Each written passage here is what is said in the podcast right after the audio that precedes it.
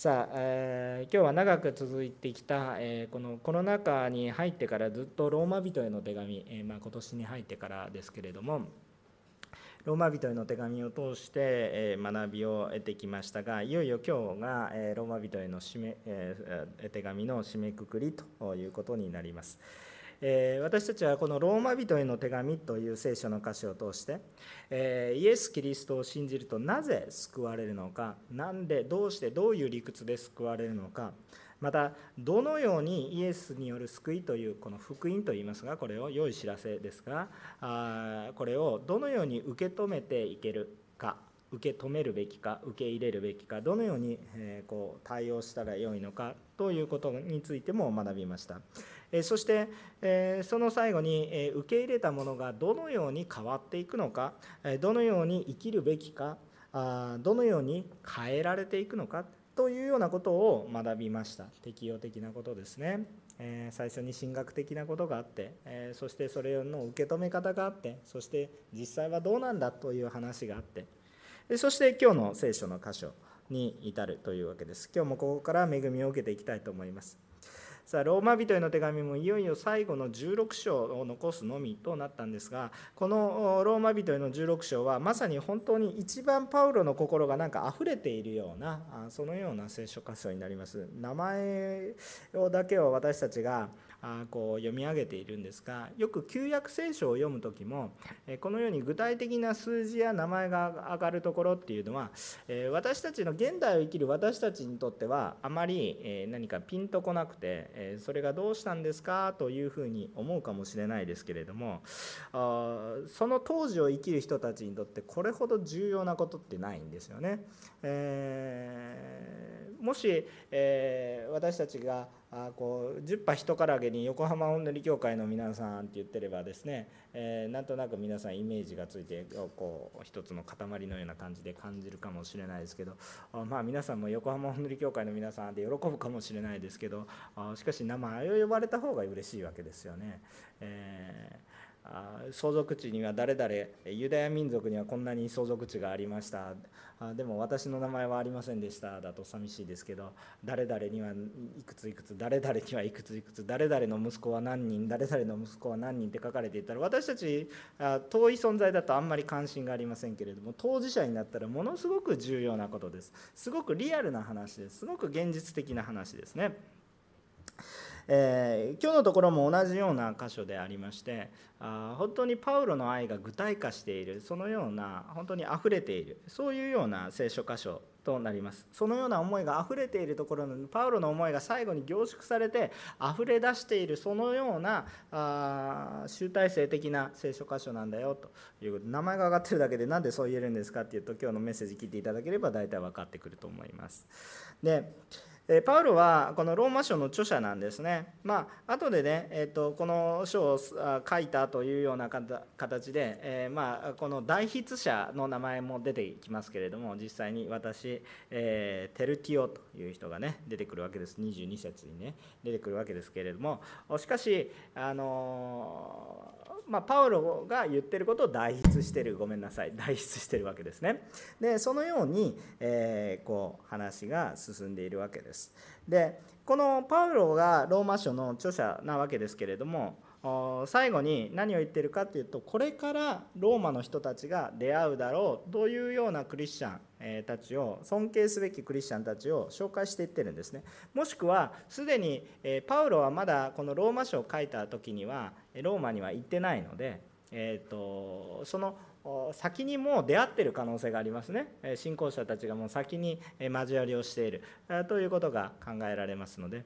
もうすでに出会ってるかもしれないそういう信仰者たちえ誰が本当に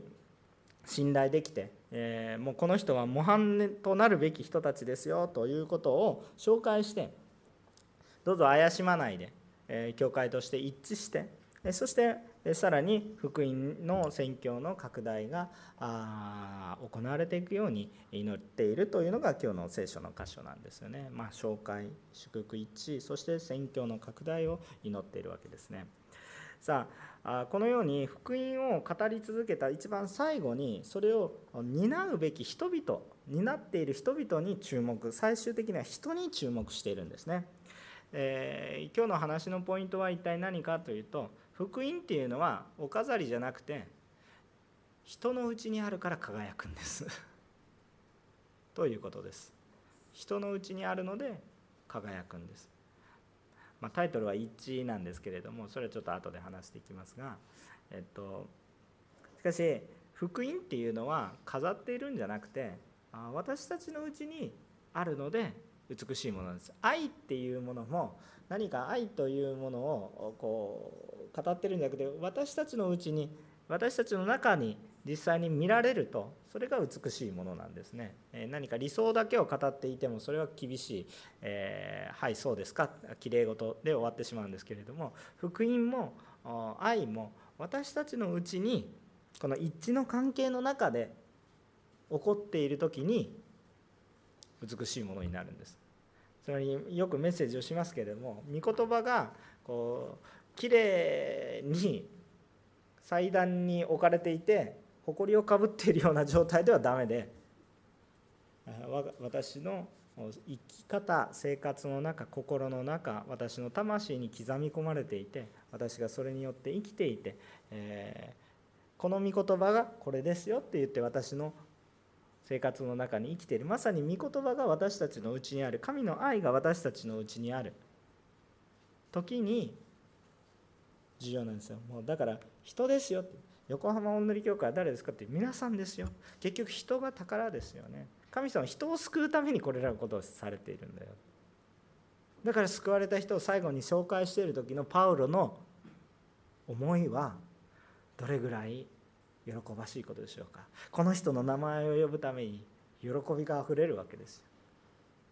あ皆さん子供がいたら子供の赤ちゃんとかの名前を呼ぶために意味もないのに連発してね意味ないですよね。そんな名前ばっかりボンボンボンボン言ったって何もないですよも。う喋ることもないから名前ばっかり呼んでるわけですけども。あの何々ちゃんとか何々くんとか呼んでるわけですよ。でもそれって、ね、じゃあ意味がないですかって呼びかけてるだけでなんか話の内容があるんですかって言ったらそんなことはないわけなんですけど呼びかけてるだけです。でもそこに何があるんですかって言ったら愛で溢れるわけですよ。パウロがこの人たちの名前を書いて読み上げてるというか読んだわけです。が別の人が書いたわけです。でもそれを読んでる時に口に言っている時にそれはどれぐらい感情がこもっていたでしょうか？どれぐらい神様に感謝がこもっていたでしょうか？一人一人の裏にストーリーがあるんです。今日一人一人について喋ってもいいんですけれどもちょっとこれをやると本当に時間がないので、えー、一人一人については取り扱わないんですけれどもしかしパウロがこの一人一人に対して、えー、本当に出会った思い出体験感動そして主の働きっていうものがフラッシュバックしてくるんですよ。そのようなあ状況の中でもうぜひこの人に会ってください。ぜひこの人から恵み受けてね。私の自慢の弟子ですよ。いや私の先輩みたいな人でしたよ。喜んでそういうふうに書いてるんです。どうもう誰にも会っていいって言うけどぜひこの人に会ってくださいね。って言って喜びを持って、えー、その御言葉を書いているんだということですね。さあ、えー、今日3つのポイントでお話をしていきたいと思います。えー、本論に入りますけれども、え、第1番目信仰というのは概念頭の概念ではなく概念だけではなくそれを信じる人によって初めて理解します。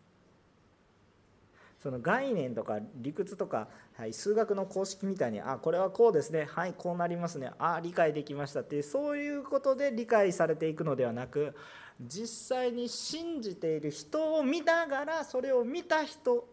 ちょっと表現がおかしいんですけども実際に救われた人が本当に主に従っているその信仰生活を見て別の人が見てですねそのその人を見て理解されていきます。えー、これはね厳しい厳しい内容でもありますけれどもあなるほどと思えるところもあると思います。1節から16節を見るとたくさんの人が出てきます。で、えっと、この人は完全ではないので逆にミスをすることっていうのもあります。もしくは救われたものでも愚かな行いをしてしまうっていうことはありますね。ありますね。それ別に証明しなくてもいいです。どうやって証明するんですかって。自分の胸に手を当てれば証明できますが あの人人言わなくていいんですよ。あの人はみたいなの言わなくていいんですよ。自分の胸に手を当ててみれば分かることなんですがえっと、えー、でもですねあのだからこそね私たち私が完璧ではないからこそ神学って大切なんです。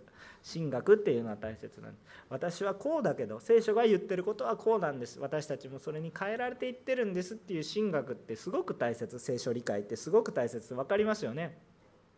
時々面倒くさくなりますけど進学校だとか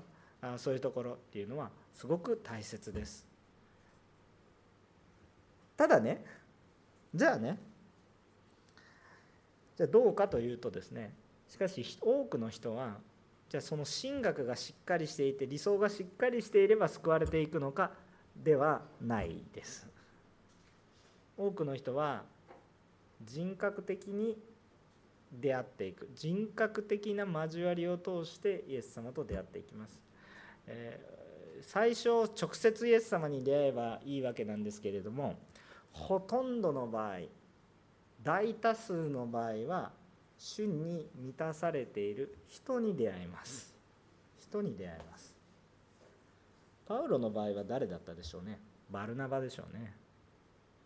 バルナバもそうですけどあのステパノですね。ごめんなさい。いきなりバルバルナバも重要ですけどバルナバは養育の時に重要ですね。最初に出会ったステパノだったと思いますね。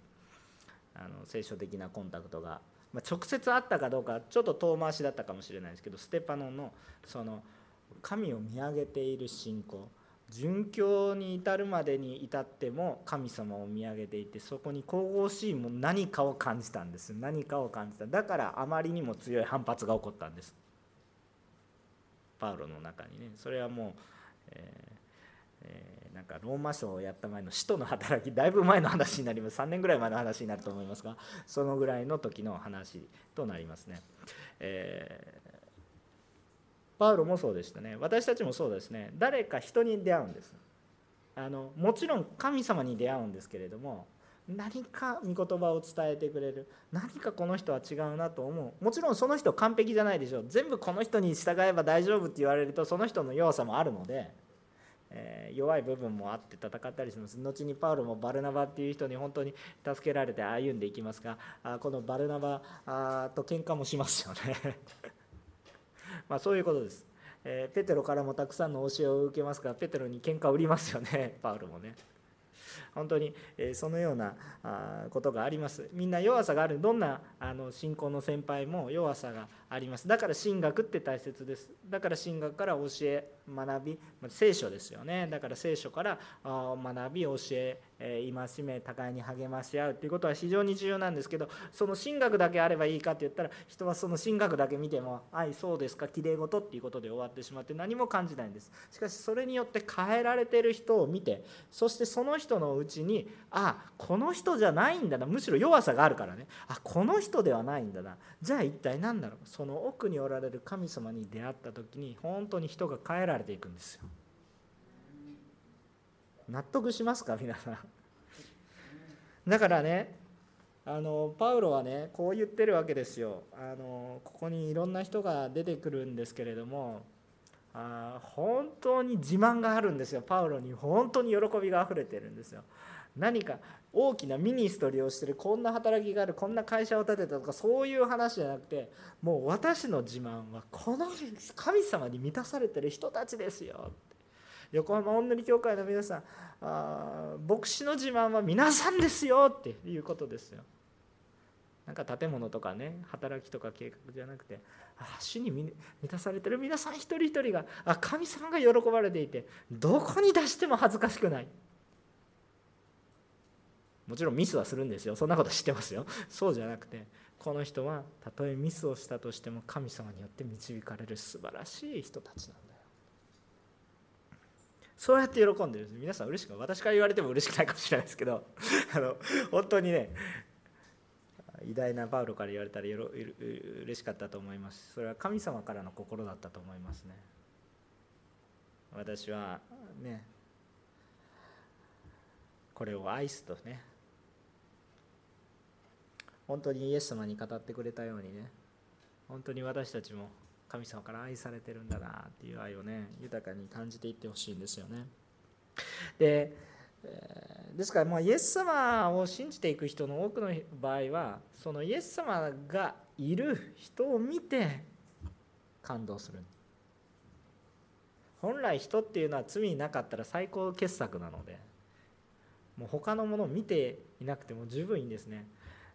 これ男性的な思考ですけど男性の皆さんねなんか好きなものがあるとねもういるずっと見るでしょ？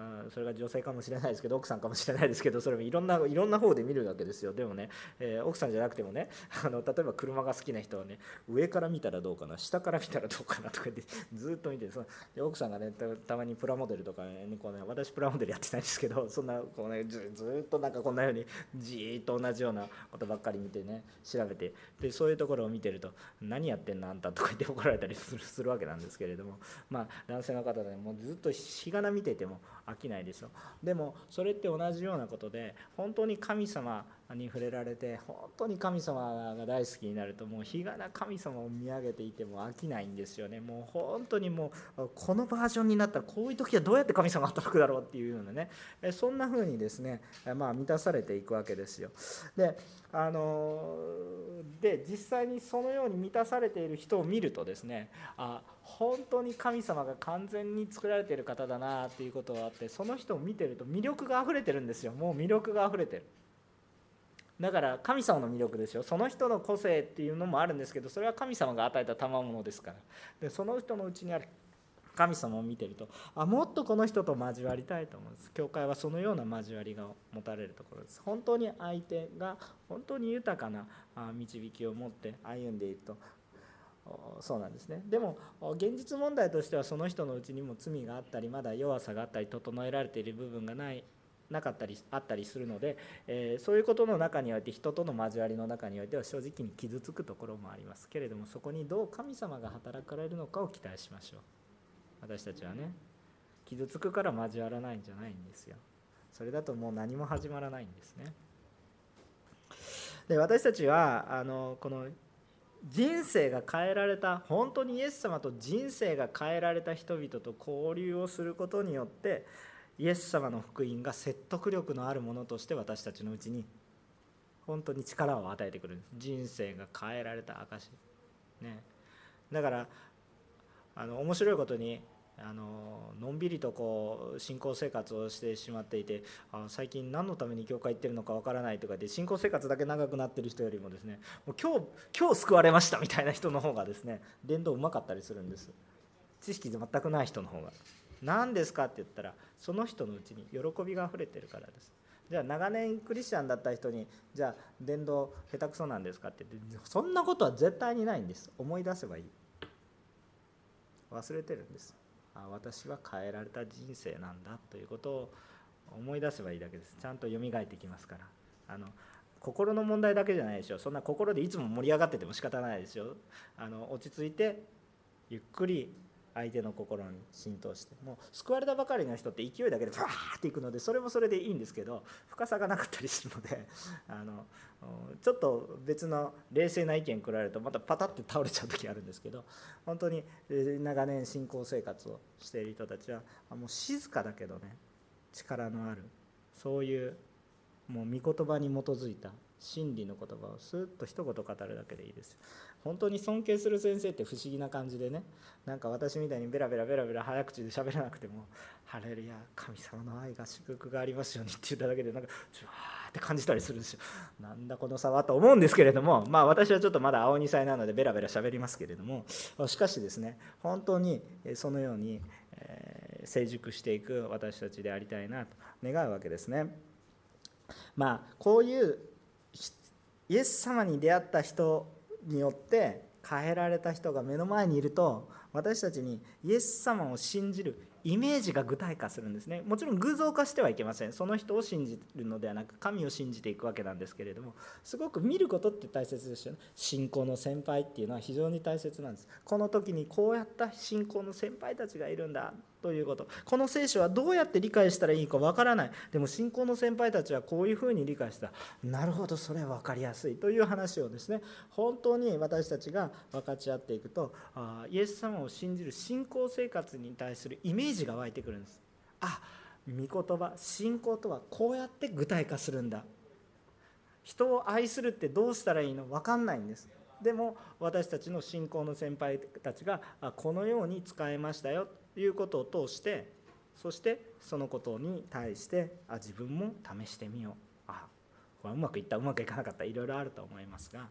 しかしそのような具体化がなされていくわけです。1節から16節に出てくるさまざまな人を見てみると、えー、このパウロがこのローマにこれから会うかもしれない人たちもしくは確実にこれから会う人たちもうすでに会っている人たちさまざまな人たちを紹介しているわけです。でその中には、まあ、名前見てみれば分かるんですけどなんとなくユダヤ人っぽくない名前もたくさんありますよね。男性的な名前もあれば女性的な名前もあるわけです。えー、それからパウロよりも先に信じている人もいればパウロより後に信じた人もたちもまあ多いわけです。年齢的にも若者から年年のあるものまでまあ、多種多様な多様性を持って多くの人が含まれていることを考えたらいいと思いますね。えー、まあ一人一人に対していろんな話もしてもいいんですけれどもすごく長くなってしまいますのでさまざまな人がいました一人一人にすごくストーリーがあります本当ははしょるべきではありません。しかし、えー、本当にここで皆さんに捉えていただきたいことは一体何かなと思うとあこのように多種多様な人たちが集まり結局主イエスを信じる者たちの集い教会というのはそういうものですね。教会というものが祝福となってるんだ。多種多様な人が集まってるわけですよ。ある人はお金持ちです。ある人はお金ありません。ある人はあものすごく才能にあふれていますけど一つのことしかできない人もいるかもしれない。でもねこの多種多様性の中にあってけれども神様の豊かさがあふれていてそれぞれが学ぶことがあってそれぞれが豊かな恵みを受けていってそれぞれが愛の実践があるわけです。富んでいるものも貧しいものに対してこう愛の実践があるわけです。じゃあ貧しいものはじゃあ愛の実践できないのかってあるんですよ。本当にね。本当にあるわけですよ。本当に主の中ね信じ愛しその信仰生活をしていると飛んでるものも恥じるくらいにですね本当に強い信仰が生まれてくるなんていうことが本当によくありますね。ですのであのぜひですねあの本当に私たちのこの教会にもですね、教えがありちゃんとした御言葉がしっかりとありしかしその愛の実践がある私たちにありたいと思います。私たちのこの教会の間でもイエスを信じる者の中に愛がありそして愛があふれる交わりがあることを祈らずにはいられないなと思うんです。言いたいことは何かっていうと福音っていうのは飾っておくものじゃなくて私たちのうちに実際に活用していくものですよ。御言葉って言って眺め御言葉は眺めるためのものではなくて御言葉が使うものですよ。ということですね。2番目のポイントですね。2番目のポイントは一体何か。一致についてのポイントです。一致は知恵を用いて保ち悪からは遠ざかるべきです。一致というものは自然にただ単に普通にそのようにあるのではなく私たちが保たなければならない意識をして保たなければいけないものですよまた悪から遠ざかるべきですよということですね。えっと、17節から20節、えー、見ましょう。これは少し、えー、教え的な内容もありますので、えー、皆さんと一緒にお読みしましょうか。17節から20節ご一緒にお読みしたいと思います。それでは3、はい。兄弟たち、私はあなた方に進めます。あなた方の学んだ教えに背いて分裂とつまずきをもたらす者たちを警戒しなさい。彼らから遠ざかりなさい。そのような者たちは私たちの主キリストにではなく自分の欲望に仕えているのです。彼らは滑らかな言葉へつらいの言葉を持って純朴な人たちの心を騙しています。あなた方の従順は皆の耳に届いています。ですから私はあなた方のことを喜んでいますが、なお私が願うのは、あなた方が善には聡く、悪には疎くあることです。平和の神は速やかにあなた方の足のでサタンを踏み砕いてくださいます。アーメンあどうか私たちの主イエスの恵みがあなた方と共にありますように。アーメンえー、話したいことが先行してしまってすいません、えー、でもですね、えー、今日ここに出てきていることは一体何かっていうと、え愛のあふれる関係、え教会の中に一致があるっていうのは何にもせず、えイエス様をただ見上げればそこに、え起こってくるかというとそうではなくそこに私たちの従順や献身や知恵が必要になってきます。その知恵とか従順とかっていうのも神様から与えられるものですけれどもえー、私たちが意識的にそれを保たなければいけないものなんだということを覚えておいてください、えー、教会っていうのはオートマチックによくはならないということです、えー、主に示されたものが主に従順した時に良くなっていきます、えー、分かりますでしょうか、えなぜそうなるんでしょうか？と簡単に言うと残念ながらこの世には悪があります。また悪の勢力があります、えー、教会を壊そうとしている力が働いているんだということを忘れないでください。何も働いてなかったら神様だけ見てればいいわけです。そもそも考えてみてください。エデンのその中でね、えー、このアダムとエヴァがいたわけですけど神様だけ誘惑するものが何一つなければもう全く問題はなかったわけですけどそこに誘惑するものは起こってくるんだということです。でその誘惑する者が神神神って言ってればイエス様イエス様って言ってればあイエス様って言ってるから 大丈夫ってそれはあまりにも幼いということです。信仰は成長させてください。皆さん赤ちゃんのままでいてはいけません。いつまで赤ちゃんのままでいるんですか？ね信じたら成長していかないといけないんです、ね、赤ちゃんのままで痛いっていう人も子供のままで痛いとかいうねちょっと一昔前はピーターパンシンドロームなんて言いましたけどね。それは不健康ですね。まあ子供の時の美しさってありますよ。ありますけれども成熟した方がやっぱり良いです。それはその段階においての成熟をちゃんとしていかないといけないんです。なぜですかって。私たちがちゃんと次世代に対して伝えていかないといけないんです。赤ちゃんが次世代に教育できますか？赤ちゃんが「うぎゃー」とか言って「うぎゃーって泣けばいいんだよ」とか言って教えるんですか？違うでしょ。赤ちゃんがいたら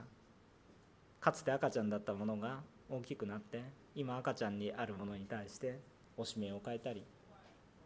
使えたり教育をしたり食べさせてあげたりしていかない。と順番回ってくるわけですよ。その時に「おぎゃー」って言ってたら仕方ないです。おぎゃーってこの泣き方をすれば勝手に食事が与えられる。そんなことを教えてても仕方がないわけです。私たち食事を与える側の人間がですねこう泣けばいいですよって泣いてても食事与える人がいなくなったらどうなるんですかってまあもちろん神様が働き人を起こされますけれどもでもだいぶバックスライドですよ。本当は私たちが成長してやらないといけないところをまた神様が別の人を起こさせる。ね。私たちやっぱり成長していくべきですね。残念ながら世には皆さんを攻撃する存在があります。あのもちろんそそれを恐れる必要はありません、えーと、しかしそういう存在があるということに対して意識を持っておくべきです。ああ私は自分の欲望のままに生きていては神様が守ってくれるから大丈夫ではなくて自ら離れていってはダメなんだということです。誘惑をしてくる者がいるんです。神様と共に歩んでいれば全くもう全然大丈夫です。でも神様から目をそらすとあっという間に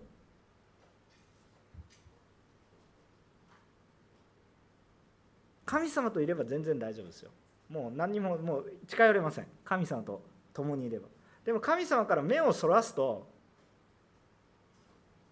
ずっともちろん神様にそのずれた時に神様に目を合わせばまた戻してくださいますね。修正軌道を本当にすぐさせてくださいます。ちゃんと守ってくださいます。でも神様から目をそらすとずっとそれていく。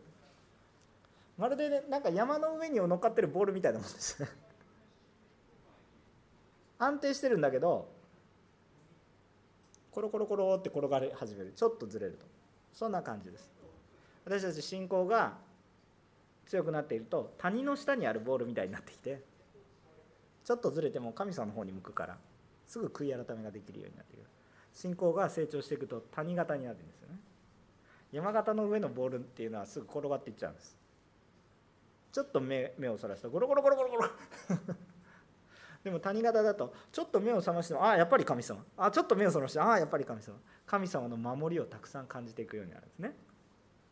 私たち信仰成長するってそういうことですよね。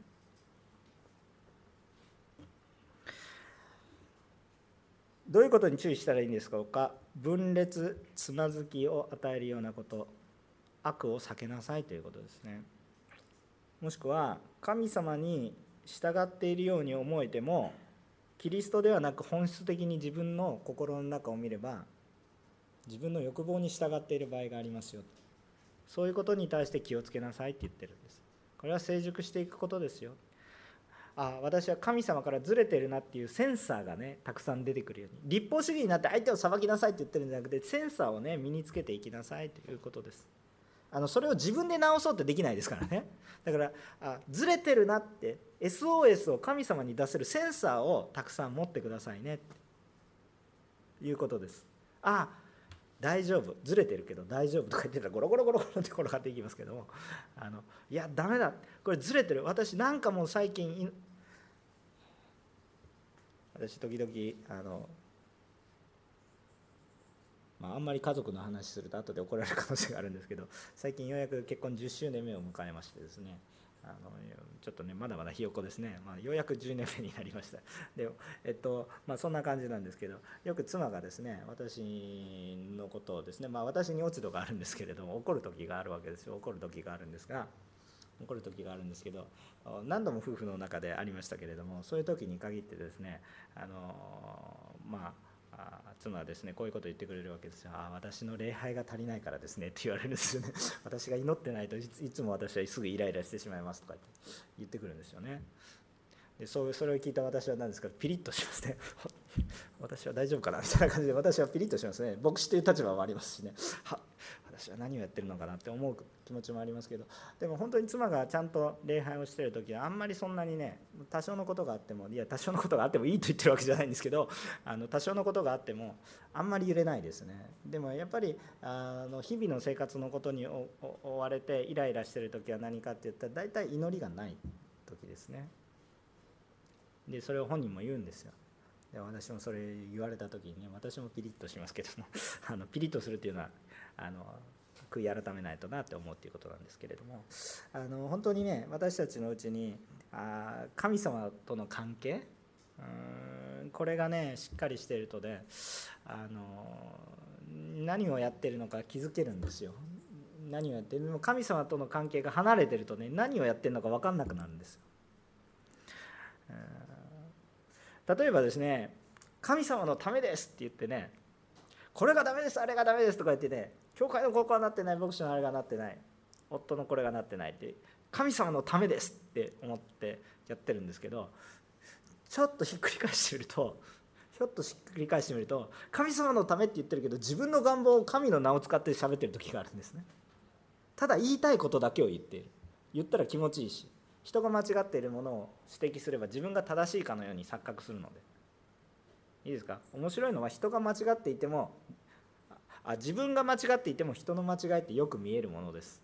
しかも指摘は簡単です。簡単でしょ？指摘するのは簡単なんですよ。本当に建設的な話をするのが難しいんですよ。簡単ですよね。批判するのは簡単ですよ。僕先生僕先生今日ネクタイダサいですね。とか言ってもうそんなそんな誰だってできますよね。いやまあダサいかどうか知らないですけど、えー、本当に簡単に、えー、批判は簡単にできます。その、学びも必要ないですし犠牲も必要ありません。自分が正しくなくても批判できます。でもね本当にその人のために愛を持った忠告や助言というものは全く違うもの。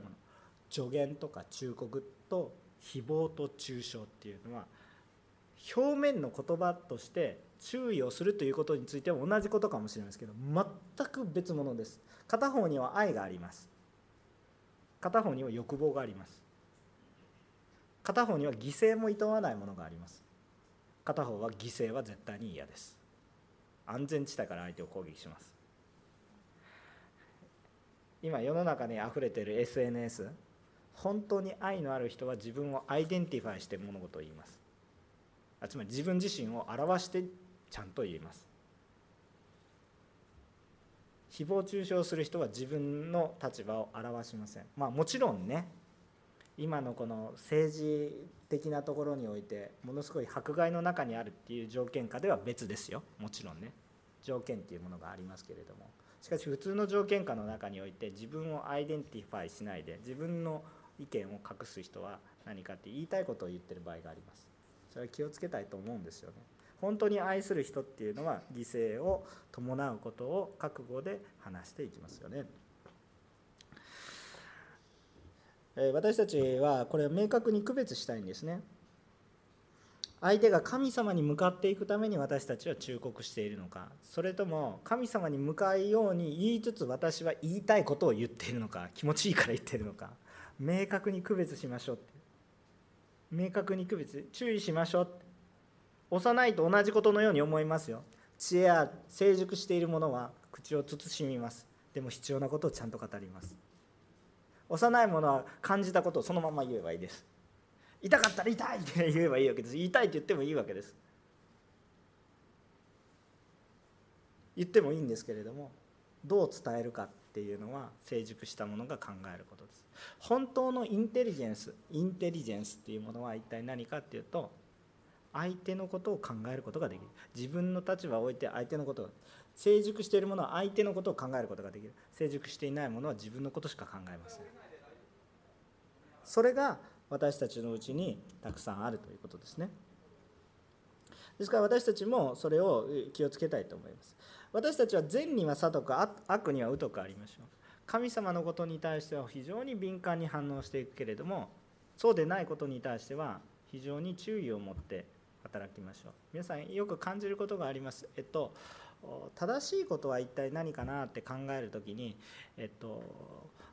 正しく歩みましょう。でも間違わないようにしましょうというふうな生き方と正しく歩みましょうという生き方があるんですけれども間違わないように生きようとするのはすごく難しいです。あの私よく野球をやってたんですけど1年生の時とかってグラウンド整備をするんですね。グラウンド整備をして、えっと、白線あの普通のなんか白線を引くんですよ。その石灰でね。バーってこんなガラガラもう最近の子はやらないかもしれないですけどやったんですよ昔はね。ガラガラ引いたんですよね。でその時にやる方法としてピンと線を引いてしっかり下を向いてやる方法もあるんですけど毎日そんなことできないので急いでる時にそんなことできないのでまあ大体の基準を持って適当に引く時があるんですね。でそういうその時どうどう歩むべきかっていったら下ばっかり見て間違わないようにやったらもうほんとガタガタの線になるんです。ま、比較的まっすぐな線を引くためにはどうしたらいいかって言ったらまっすぐゴール見るんですね。まっすぐゴールをしてさーって別に下見ないんです。で体を固定してねそのままスーッと前に進んでいくんです。そうするとまあもちろん線を引いて引いてる方が確実なんですけどそうじゃない場合はパーってやっても慣れてくるとかなりまっすぐな線が引けるんですね。私たちもそんな感じであ本当にあ善には悟くつまり神様には神様に敏感であって神様に注目してこれにうまくあればいいんですね。あの銀行で勤めてる方が偽札を見分ける訓練をするんです。その偽札を見分ける訓練はどうやってするのかっていうとですね本物のお札をよく見るんです。本物のお札をよく見るんです。本物のお札をよく見ていて偽物がパッて入ってくるとうんって思うんです。本物がバーってこれ本物だ本物だ本物だ偽物が入ってくる。うんって思うんですよ。どこが変かわからないけどなんか変っていうね。これが皆さんのうちに回復していくという。ああの人イエス様イエス様って言ってるけどなんか変。っていうのに気づいてほしい自分の中にもあ自分イエス様イエス様って言って人をいろいろ教育したりいろいろ言ってるけどなんか変って。あれ本当に私のやってること神様に喜ばれてるかな。なんかずれてないかな。成熟していって善にはさとか悪にはうとかって悪にはうとくありなさいっていうのはその悪に幼稚なままでありなさいと言ってるわけじゃなくて善にさとくあれば違和感を感じますよっていうことですね。悪に近づいてこれが悪いことですこれが悪いことですって研究するんじゃなくてそれって日々変わっていきますから。もう偽札。もうなんかスーパーなんとかとかいう偽札も出てくるみたいなんですけど。そういうのが出てきてもこっちが。なんかこの悪いものがどこが違うって言って別の悪いものが出てきた時にこれは悪い今まで言われてた悪いものじゃないから良いものですかって言ったらこれも悪いものだったりするわけです。これはキリがないのでどんどん変異していくので。キリがないので。じゃあどこ見ていったらいいんですかって言ったら私たちは本物を見て見るべき必要がある本物を見ていると偽物が分かる。偽物ばっかり見てると何が本物かも分からなくなってくるだから私たちは神様をしっかり見続ける。善には悟るでそうしたらどのように勝利してくださるのか。私が勝利するんじゃなくて20節ですよね。平和の神は速やかにあなた方の足のあなた方の足の下でサタンを踏み砕いてください。誰が踏み砕くんですか？神様がしてくださる。でも神様なんですけどね怒りの神様とか戦争の神様じゃなくてね面白いこと。平和の神様がこれを砕かれる。不思議なことですね。もう逆説的な言葉ですけれども本当にそのそのようなことが起こってくる。じゃあ私たちはあまあ結論的にはこの 2, つ2番目のポイント一体どういうものなのかな。私たちは救われた時の喜びを持ってただただ神様を純粋に喜ぶその思いは持ち続けてください。それは大切なものなので。これは本当に大切なものなので幼稚臭いものではなくて本当に一番基本の土台になるところなのでそれは大切にしてください。赤ちゃんのようなところでお父さんから愛をたくさん受ける。何もできないけれどもお父さんから。本当に恵み。これそれは本当に大切なところなのでベースとして置いた上でね。全ての基本とした置いた上でその上にその上に成長していきましょう。そして成長していく時に私たちは成熟していくわけですけれども教会を分裂させ何かおかしに方向に向かっているなということに対する敏感性を持ちましょう。自分も正しいことをやってる正しいことをやってるんだけどいつの間にか自分のやりたいことをやってしまってる。教会のミニストリーであるとか。何か一生懸命働きはするのはいいんですけど一生懸命やりすぎてしまってですね自分の一生懸命になってしまって教会の働きのスタッフの中でなんか批判的な状況にばかりになってる。それはやっぱりおかしいわけですね感覚として。なんかおかしいな。教会の働きばーってやります。やります。なんか気づかない、まあ、横浜の人は熱心な人多いですからね。あのだからうわーってやってるうちに気が付いたらなんか家族ほったらかしそれは正しいことのように見えますがなんかおかしい。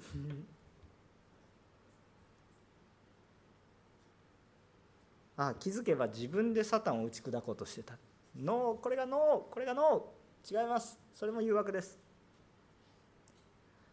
神様が打ち砕いてくださいます。だから私は主から離れないようにしないといけない。教会から愛の関係が失せて得をするのは誰ですかって言ったら誰も得をしないですよ。自分の言い分が通っても皆さん得しないですよ。教会の中で自分がやりたいこと言って自分のやりたいことをすっきりしてそれではい意見通りましたって言って得あなたしないですよ。おそらくしないです。心の中にわだかまりが残りなんであんなこと言っちゃったんだろう。後でまた自分も同じような感じで批判されます。剣を持つ者は剣で。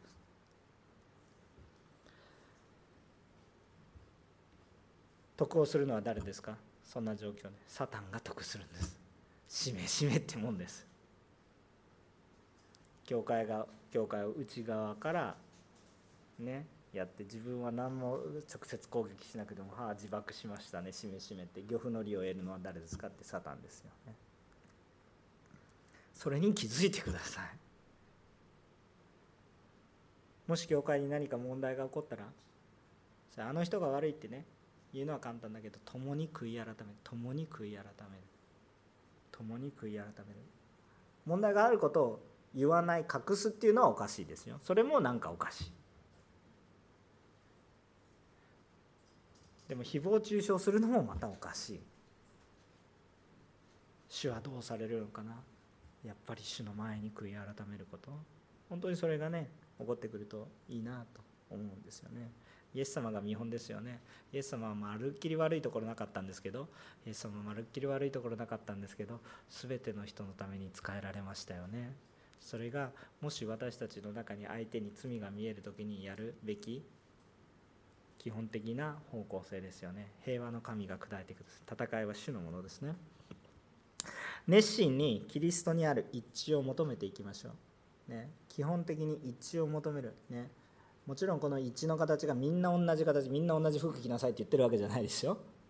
多様性があるわけで。さっき言ったように多様性がある。多様性はあって人それぞれ個性もあり賜物も違います。でもキリストにあってキリストの身思いを共に神に栄光が現れるように。それをずれてはいけません。そういうモデルになる人っていうのがたくさんいる方がいいわけですよね。だから本当にそういう方々が増し加えられるように祈りましょう。最後3番目なんですが21節から23節を見るとまたテモテとかまた重要な人たちがあよろしくよろしくよろしくっていう話になるんですよね。えー、愛する兄弟姉妹が溢れているわけなんですね、まあ、3番目のポイントはね愛する兄弟姉妹とともに福音宣教拡大を祈りましょうということなんですけれども、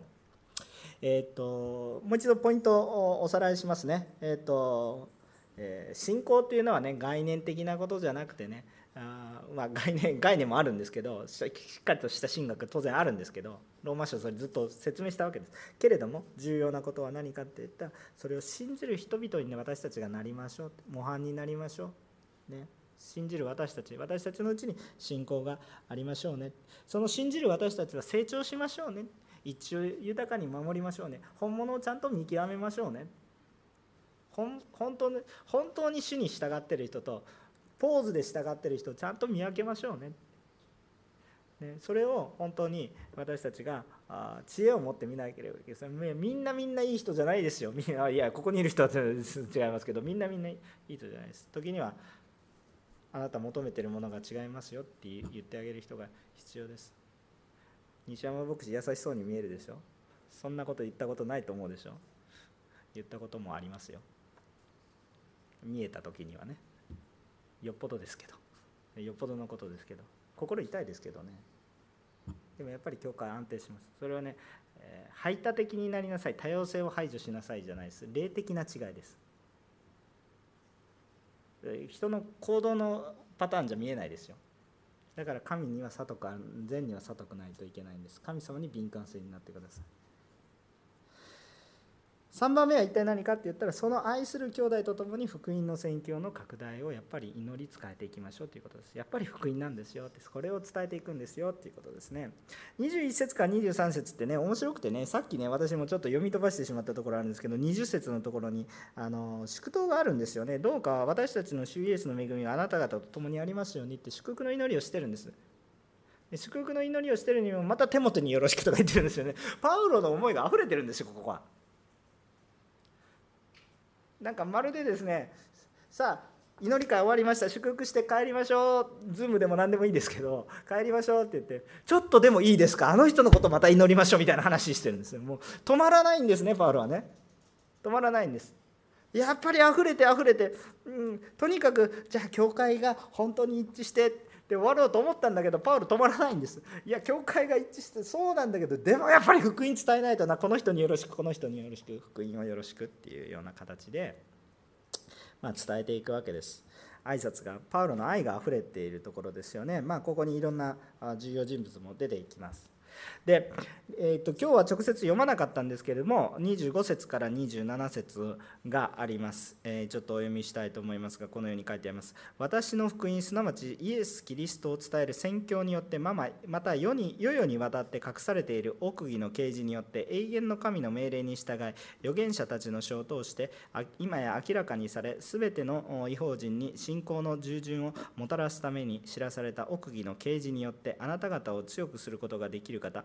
知恵に富む唯一の神にイエス・キリストによって栄光が常しえまでありますようにアーメンという記事が書かれてあるわけです。これ本当に素晴らしい、えところなんですけどもパウロは同じような言葉を何回もこう繰り返しながら喋ってるんです。これはね本当に喜びにあふれてるからそういうふうになったんだなというふうに思うんですが、えー、まあ端的に言うと福音が宣教されていくことによって神に栄光がありますようにまたその人たちに祝福がありますね。祝祷と宣教の祝福の祈りをしているわけですよね。でここまで多くの働き人がいるようにパウロっていうのは一人で宣教したわけでは絶対にない。で一緒にね宣教旅行をしたシラスとかバルナバとかそういう人たちだけによって宣教したのではない。本当にたくさんの同労者が与えられ励まされだから広がっていったんだ。つまり教会を通して宣教の働きがもちろんリーダーって大切なんですけど。でも教会によって広がっていってるのはパウロのおかげでじゃなくてキリストによって。キリストによって。もちろんパウロも用いてくださいます。でその主の栄光が豊かにあふれていくように。ちょっと全体をもう一回見ローマ書全体をもう一回見渡しましょう。福音によってどどのようにしてね、えー、こうどのように信じるかによってどう福音というのはどういう理屈によって私たちが罪から救われるんだということを長々と説明して。どう受け取ったらいいか。受け取ったものはどう変わるのか。そしてその受け取ったものは実際にいるのかここにいますよみたいな話をしてるわけですわかりますよね？こうなりますよ。じゃあそんな人いるのか？みたいな。そんなそんなやつおるんか？みたいな感じで言うとここにおりますみたいなね。この人見てくださいみたいな。そんな話をしてるわけです。でそれで分かったか？じゃなくてね。どうかこの人たちと一緒にあなたも選挙に出ていってください。どうぞ福音を述べ伝えてくださいって言って広がりがあるわけです。で出ていた人たちが何を言うんですか？またローマ書の最初から始まっていく。そのような中にあってこの中に教会の一致がありこの福音そして宣教に対して私たちが一致の心を持ってそして私たちが使わされていく。こういう神様のビジョンですね。再生産といいますか。こうたくさんの人たちが救われていく。それを見て神様がきっと喜ばれるだろうなと思う。そのことを私たちも覚えたいと思うんですよね。結論的な話をすると私たちは主の御心でこの主の御心に合わせて主の御心のままに多様性のある兄弟姉妹を受け入れつつ共に愛があふれるね。神様。私の正義ではなくてね。神様の愛があふれていく。そういう教会となりまたそれには忍耐があり苦しみもありますがイエス様によって救われるこの福音を自分たちの生き方生き方を通してね福音は語っておくものじゃなくて自分たちの生き方を通して語っていくものですね。もちろん自分の生き方完全じゃないから御言葉が必要ですよね。御言葉が必要です。でもこれを通して少しでも世界に家族に伝えていける私たち一歩踏み出しましょう。ね。間接的にばっかりやらないで直接的に話すこと。直接的ばっかり話してた人は間接的にも神様、ね、で疲れてしまいそうになったら教会と助けを得てね。やっていきましょう。一人でできないこともありますから。で選挙のために祈りたいわけです。教会の一致のために祈るんです。ね。私たちは教会の一致のために祈りを忘れてる教会は一致してるものでしょなんで一致してないんですかって言って文句言ってる場合じゃなくて一致をしないと私たちはすぐ誘惑にやられてしまうんです。私たちの心が主に向かっていったら教会の一致のためにも祈ります。それは何のためにただ一致するために一致を祈るんじゃなくて神様の御心を行うために一致していく私たちでありたいと思うんです。最後にヨハネの福音書13章。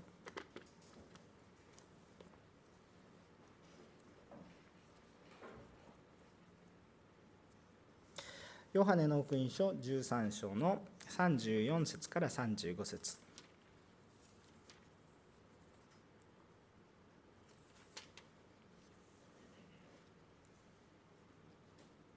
ょっと開けてる間に先ほど25節から27節なんでみんなで聖書朗読しなかったかっていうと一応ちょっと予備知識だけねちょっと私がちょっと話の流れの中ですっ飛ばしてしまいましたけど、えそこはあの聖書にはさまざまなかつて書かれた聖書は手書きで書いていましたからさまざまなバージョンがあるわけです。ほとんど全部一致していますがあある部分においてはそこが欠けていたりある部分においてはその順番がちょっとその16章の中で順番がちょっと逆になっているところがありましてだからあ少し注意を持って読みましょうというところになりますけど大部分の聖書には一致している話ですから、まあ、あのかなり信頼を持って受け止めたらいいかなっていうちょっと神学的なバックグラウンドがあってそういうことをしていますけれども、えちょちょっと話を折りました、えー、すいません。さあヨハネの福音書13章の34節から35節、えー、ご一緒にお読みできれば幸いです。えー、ヨハネの福音書13章の34節から35節。3はい。私はあなた方に新しい戒めを与えます。互いに愛し合いなさい。私があなた方を愛したようにあなた方も互いに愛し合いなさい。互いの間に愛があるならそれによってあなた方が私の弟子であることを全ての人が認めるようになります、はあ、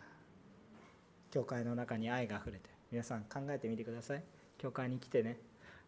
本当に麗しい状況があるならば全ての人がそれを認めるようになりますよ。